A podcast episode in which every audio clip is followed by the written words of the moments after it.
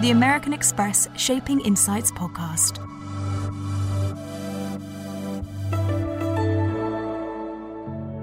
Probably the most important idea, you know, I've ever had, democratizing luxury, making it accessible to anybody and everybody who wants it. Times change, it's a different era. It's time for making products that are reasonably priced but not dumbed down that to me is the new luxury, by the way, a spiritual luxury, not a material luxury. And I think that's something I learned from the nightclub. Hello, and welcome to the Shaping Insights podcast presented by American Express, where we bring you expert perspectives on the latest trends in the luxury and travel industries. I'm Fiona McCarthy, London based lifestyle design and travel writer contributing to magazines and newspapers around the world, including The Times, The Telegraph, Elle Decoration, and Vogue Living, and I'll be your host for this episode. Ian Schrager is the legendary co creator of the world's most famous nightclub, Studio 54. And since then, he has revolutionised the entertainment, residential, and hospitality industries. He has created spectacular experiences where design, technology, and music merge in a remarkable fashion influencing the scene for decades to come. Schrager's most recent project, Public, is what he considers his most important idea to date. A hotel that exudes impeccable taste and offers great style, great fun, great service, and a new kind of luxury and affordability to all. For the past year, Schrager has reimagined and rethought all amenities and offerings at Public in pursuit of excellence and as part of his quest to create a hotel as close to perfection as possible. Today, Ian will be offering insights into the future of the travel and hospitality industry and what interesting shifts he's seeing across the landscape. We're absolutely honoured that Ian has taken time out of his day to chat to us. Welcome, Ian. Thank you very much. So tell us, where are you at the moment and how has the past year been for you? Uh, well, um, I'm out at the beach with my family. Uh, and uh, I've been out here for uh, since March of last year. Wow! So we've been out here for 13 or 14 months. You know, working very hard. For me, it's been a really wonderful year. Has it given you a different perspective to sort of rethink things? Completely different, uh, but it was uh, really more of a of an opportunity to recalibrate and uh, redirect myself. Mm. It was also an opportunity to get very close to my family. Uh, and mm. uh, so I look at this as a found year, uh, not a lost year. Fantastic. So let's start by taking a step back to the 1970s when you opened Studio 54. You're globally famous as the co founder of this most iconic New York based nightclub. What did you learn from those days? What was it like? And how are you now implementing that across your hotels? Well, the most important thing I learned because I was in the nightclub business it had the same liquor and the same music uh, that everybody else was offering. And the, the only way that I could distinguish uh, what we were doing from what everybody else was doing was to create magic, to create an alchemy. Uh, we didn't have any distinctive product in learning how to work in the nightclub business, which gave me exposure to various creative disciplines like film and music and theater and design and architecture, having to take all of that and kind of mix it together uh, to create an alchemy really served me well when I went into the hotel business and the restaurant business and the apartment business, because there I actually had a product so now, if I can apply that uh, uh, attempt to create magic with an actual product, I felt it gave me an edge, gave me a leg up on other people. Amazing.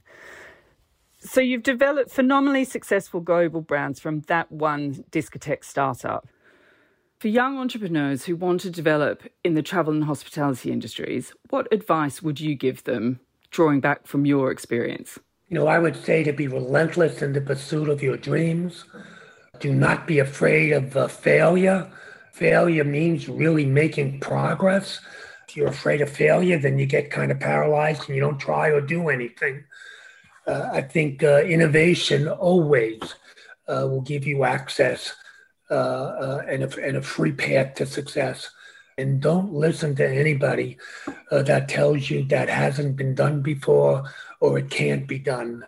You know, for me, when I hear that, that just motivates me to do more. Absolutely. Without doubt, you have been referenced as one of the great creative tastemakers from the last 50 years.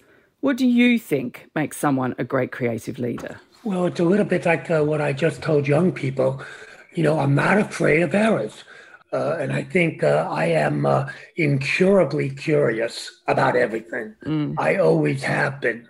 I think that curiosity, uh, with my uh, not being afraid of failure, kind of allows me to see things other people don't see and connect the dots. Usually, everything going on out there is part of a continuum and it, you know, kind of leads you to where people are headed. And you just kind of have to put that together by being a voyeur, by looking at what people are doing, their collective consciousness, and try and piece something together to take them to where they don't know they want to go yet, but uh, you feel confident, you know, that you do, and you're going to lead them there. And that's really the fun part of what uh, we try and do. And do you do that through reading, actually going places, going to galleries? How do you sort of source that inspiration? Well, I have absolutely no data uh, and uh, no marketing surveys and no focus groups. You you can ask people uh, what what what's coming next. You can only ask them what they know. They're only going to tell you what they already know and like it doesn't expand uh, the horizon. Uh, so yes, I uh, read everything I can get my hands on, uh, whether it's magazines or over social media. Uh, I read books. I, am just uh, interested in culture. Mm. That's all I do, and then I just instinctively feel what's happening and where people are headed. Let's talk about the concept of the boutique hotel, which of course you invented and have pioneered ever since.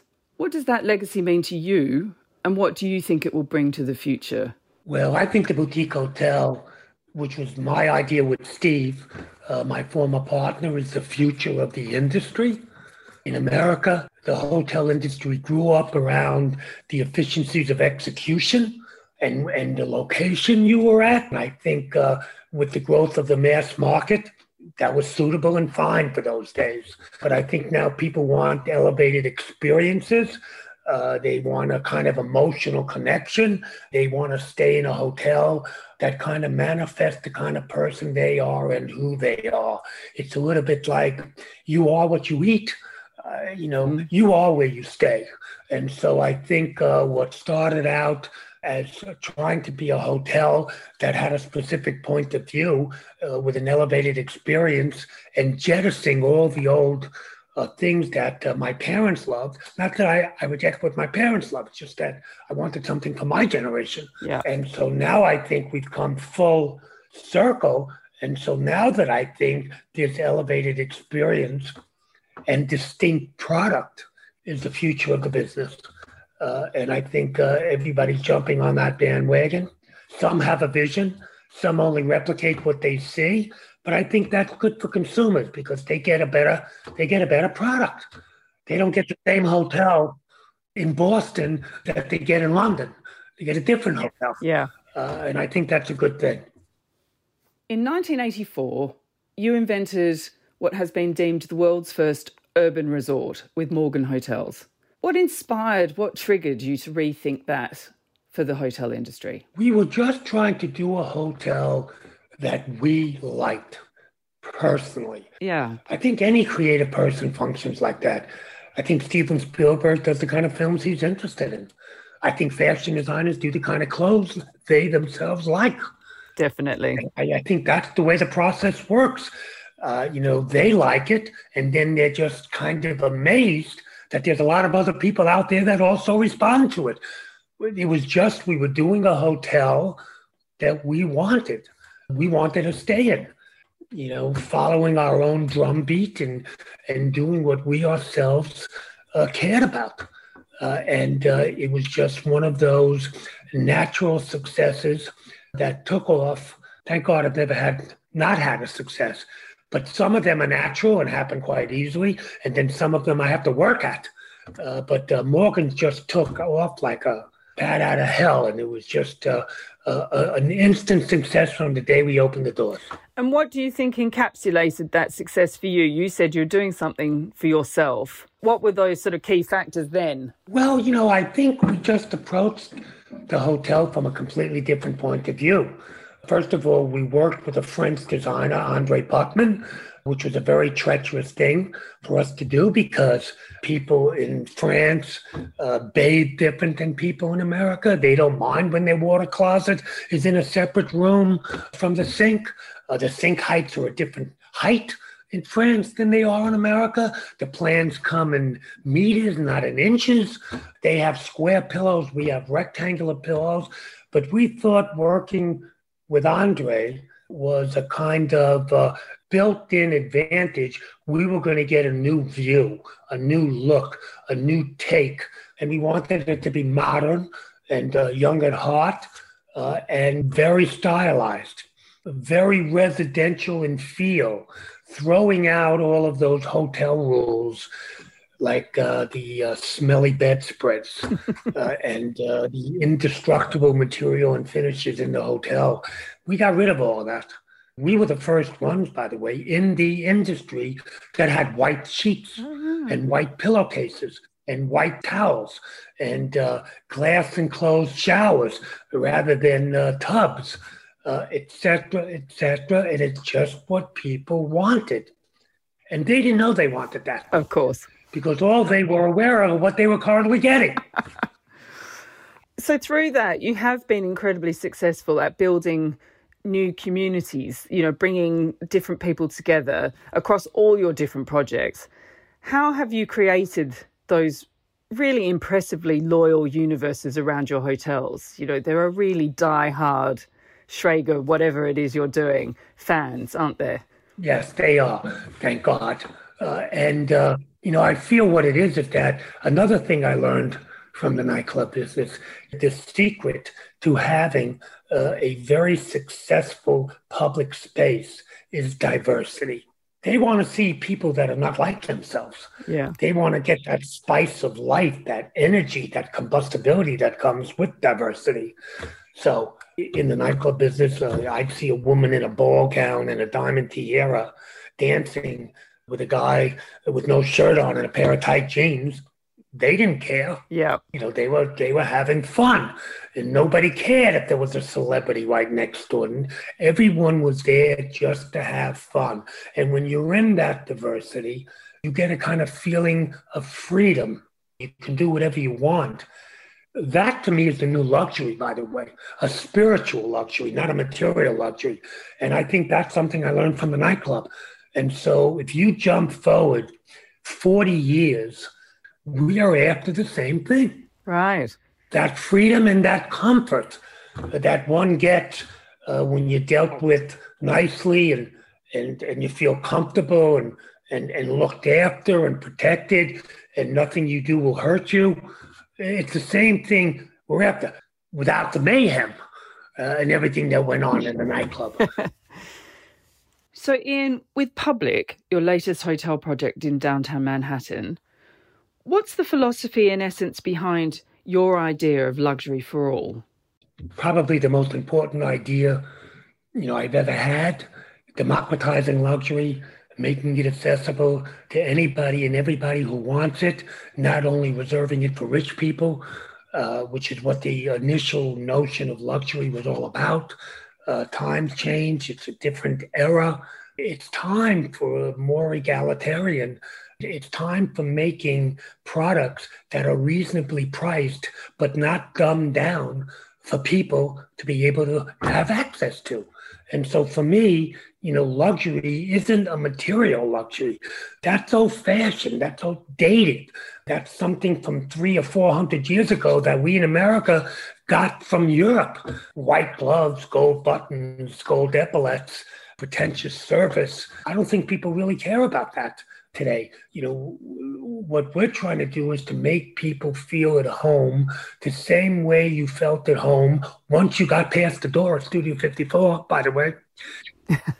Not outside the door. You had to get in first. But once you were in, boy, you felt you were part of a special group.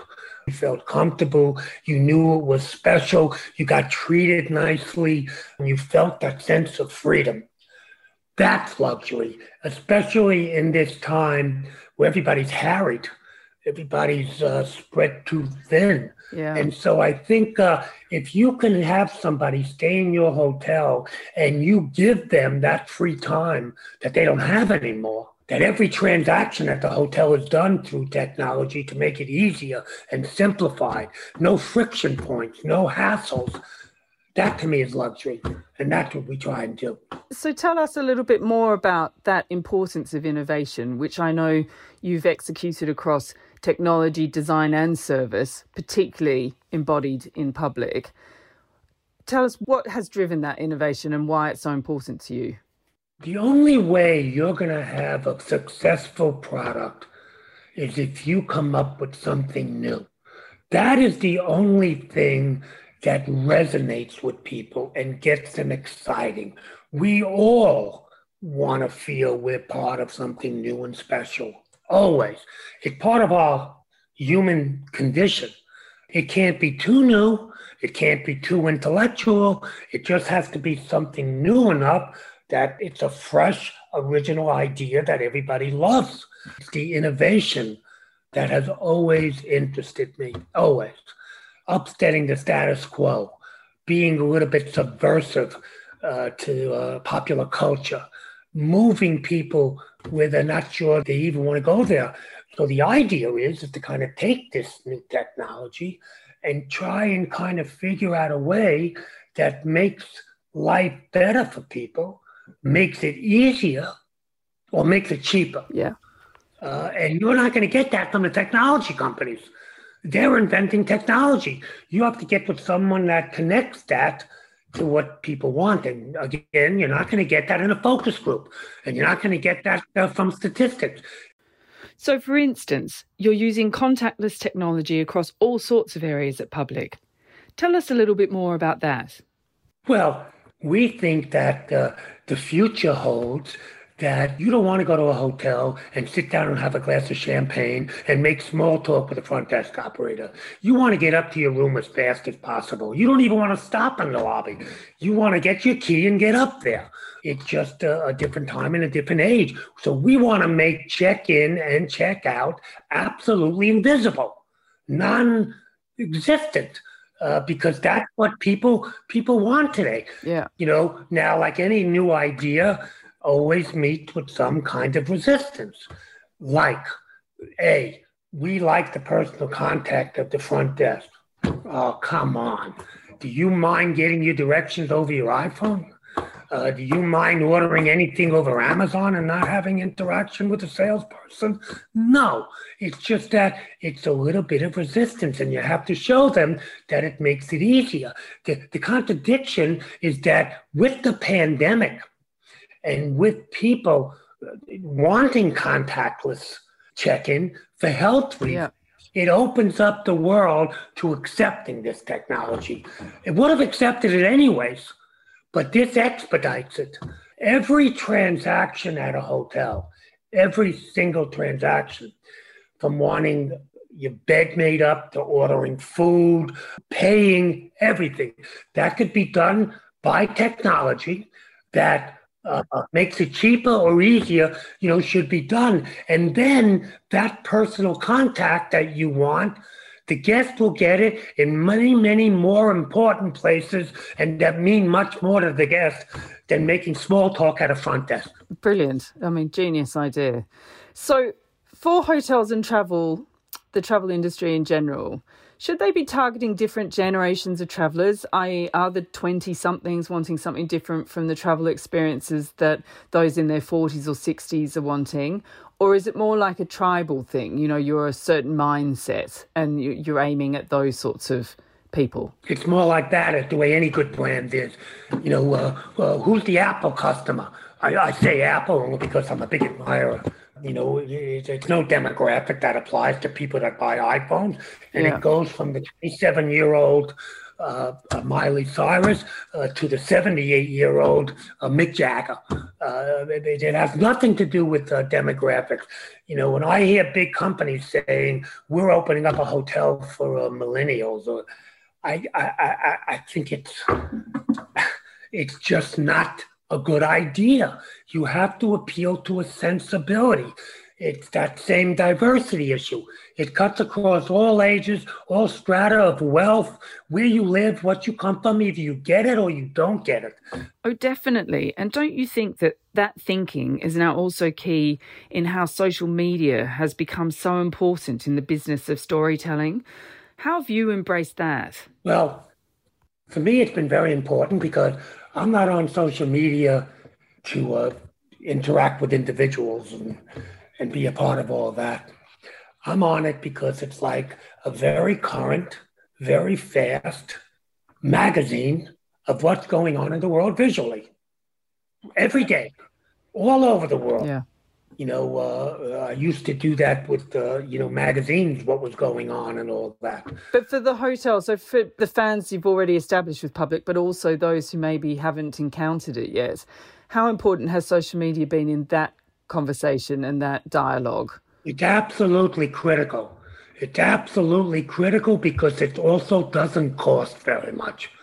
Uh, and it's put out there instantly. And that really should become the focus of uh, marketing and promotions, I think. The media that you get over uh, over technology, including the podcasts, are just incredibly, incredibly important and, and more powerful and more relevant and more timely than what uh, the uh, uh, the print can do is absolutely the future. Yes, that speed and and that marriage of visuals and words and access to the millions of billions of people around the world is is phenomenal, isn't it? For you, how do you champion customer experience at Public? Uh, and how do you want your hotels to interact with customers on both an aesthetic level, because you're obviously very uh, well known for your design eye, but also on an emotional level. Making an emotional connection with the guest is absolutely essential. The whole thing is designed for that an emotional connection, a visceral emotional connection. Uh, in that case, you know, talk about Walt Disney, another uh, inspiration for me. You know, I have a 10 year old son you know, I remember going to the movie theater and watching Peter Pan with my mother uh, standing in line. Uh, and that was, uh, I don't know, 50, 60 years ago. My son still responds to the same animated cartoons that I do. Try looking at a movie done 50, 60 years ago. It moves too slow. It seems irrelevant, except for the real classics, the great ones. And so, uh, and the reason that is, is because it was so well executed that animation was available with everybody else. But Walt Disney just did that in a way that it made an emotional connection. You know, whatever it is, I think the emotional connection is just critical. And how do you get that? I don't know. Uh, you know, you just have to mask all of the details and everything together and hope at the end of the day the alchemy happens. So, is it about generosity for you then? You know, and an attention to detail on uh, the beautiful way a chair looks, the lighting, the service, the food, you know, great drinks, but that sort of it's a generosity of spirit, perhaps. Absolutely. It's a generosity of spirit and it is a massing of the details because you think people don't see it. And not everybody does, but people see it. So when you talk about a chair, you're talking about the stitching, you're talking about the nails that go in, you're talking about the legs, you're talking about the thing at the bottom of the leg. You're talking about everything. So it all comes together. And, and that's when uh, the totality of it is more than the sum of the individual parts. And that's the magic. That's so inspiring. So you've also launched an e commerce platform, Public Trade. Tell us a little bit more about the philosophy behind that, but also the importance of e commerce today as that marketing platform that enables customers to take the hotel experience home with them? You know, that's uh, really more of a, of a, of a business money making uh, idea than anything else.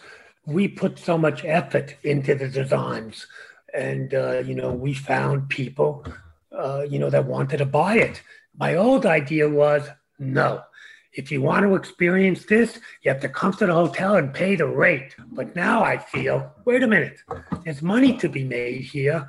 So that's really why we're doing it. But that's not a social motivation. It's it's more just a you know profit incentivized.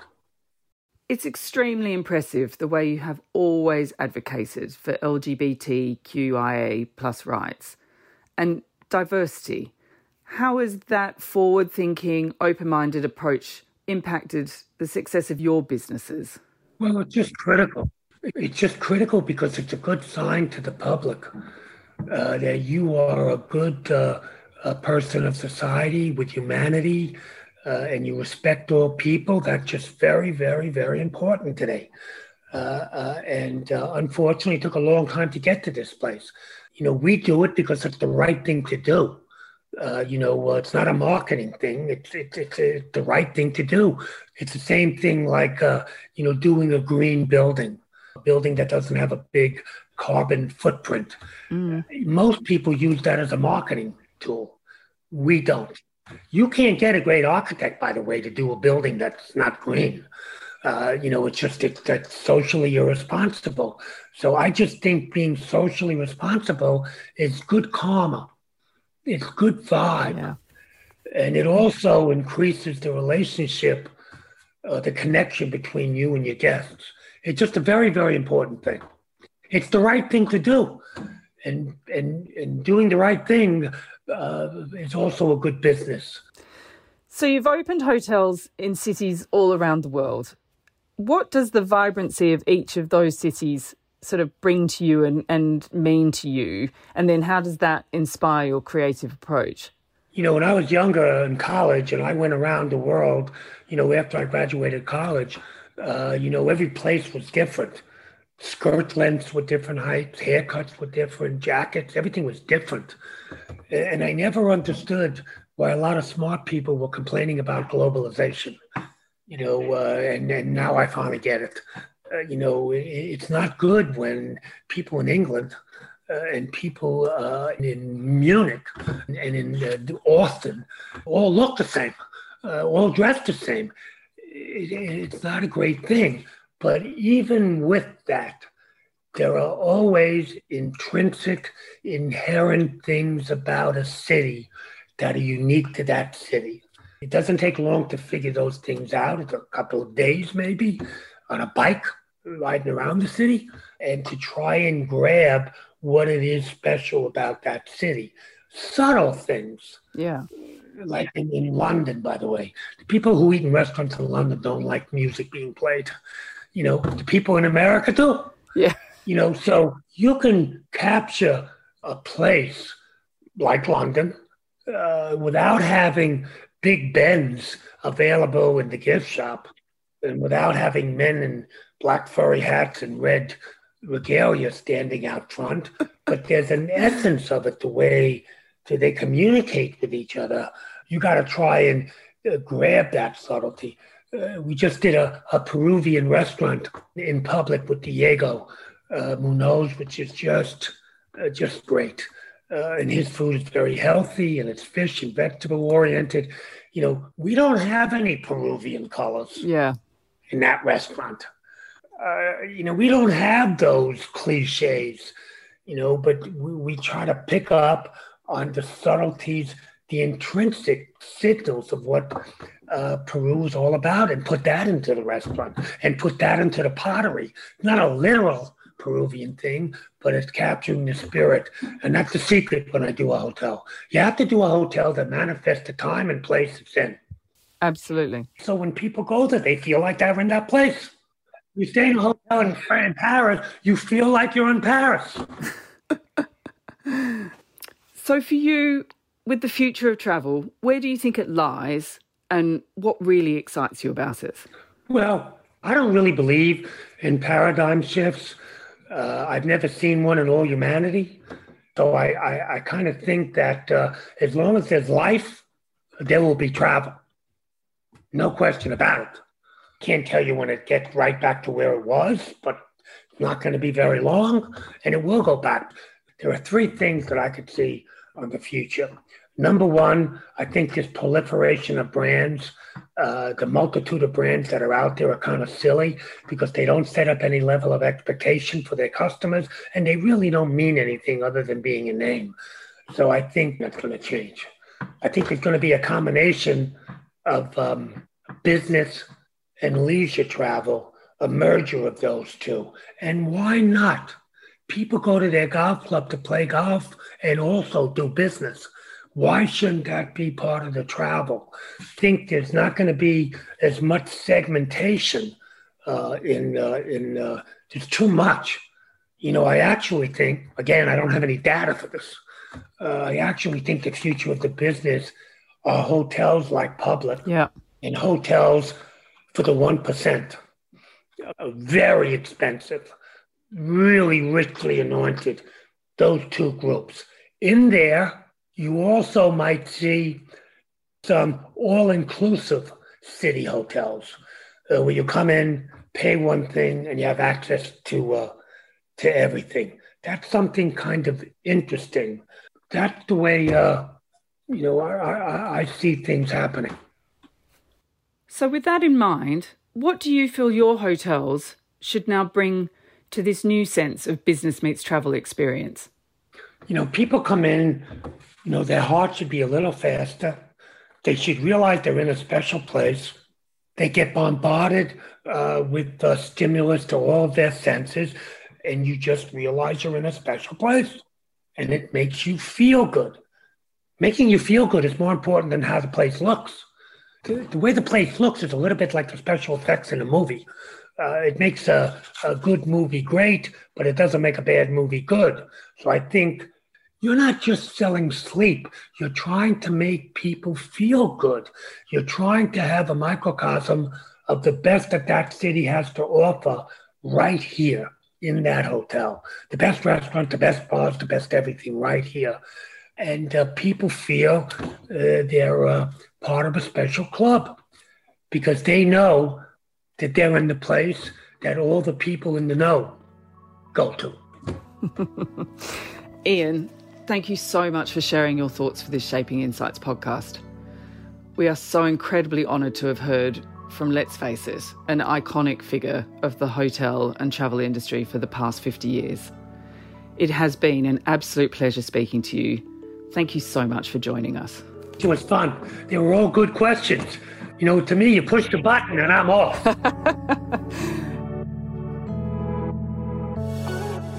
We very much hope you enjoyed this Shaping Insights podcast. Presented by American Express. Don't do business without it.